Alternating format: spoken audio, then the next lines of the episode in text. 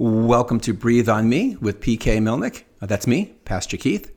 Uh, this podcast series is one hundred one Bible-based devotions on the Holy Spirit. Uh, today we're on page sixty-one of my book, uh, Breathe On Me by P K. Milnick.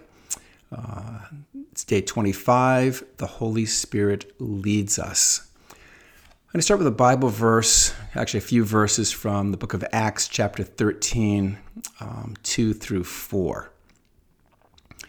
It says, "While they were worshiping the Lord and fasting, the Holy Spirit said, 'Set apart for me Barnabas and Saul for the work to which I have called them.' Then, after fasting and praying, they laid their hands on them and sent them off. So being sent out by the Holy Spirit, they went down to Cilicia, and from there they sailed to Cyprus." Okay, I'm just going to start reading. I'm in first paragraph, sentence one. Here we go.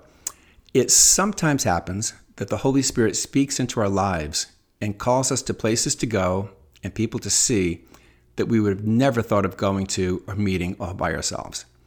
This certainly happened to the Apostle Paul, for at the call and lead of the Holy Spirit, he ended up traveling on numerous mission trips all over the then-known world to preach the gospel to both Jews and Gentiles in lands he had never been to before. Had not the Holy Spirit directed him on his path, it's highly doubtful Paul would have ever ended up meeting, making tents with, encouraging, teaching, healing, or sharing the gospel with people like Sergius Paulus in Cyprus, Timothy in Turkey, Lydia in Macedonia, Priscilla and Aquila in Greece, or Publius in Malta." It's notable that the Holy Spirit didn't just lead Paul into a ministry, but continued to lead him throughout that ministry. Having set off on his second missionary journey, Paul had the thought of going into Asia with the gospel. That made strategic ministry sense to him.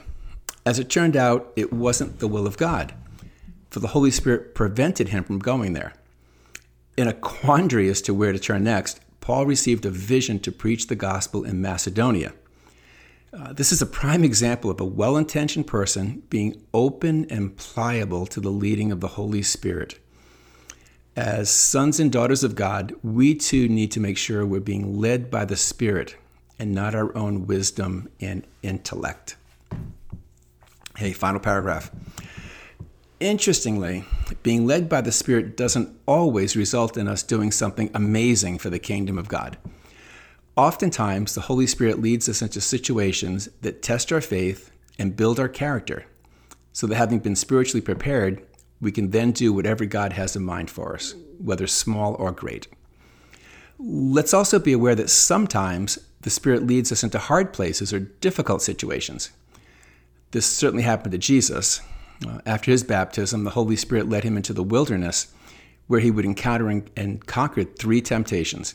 It was only after those forty days of hardship in the desert that Jesus began his public ministry, something that would ultimately impact the entire world."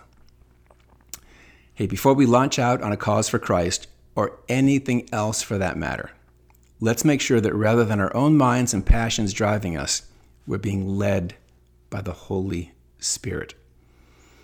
And let me close with a Bible verse, uh, Luke chapter four, verse one. "And Jesus, full of the Holy Spirit, returned from the Jordan and was led by the Spirit in the wilderness." Okay, so that's devotion number twenty-five. Uh, my next devotion is called Keeping in Step with the Holy Spirit. Uh, certainly hope you can join me for that one.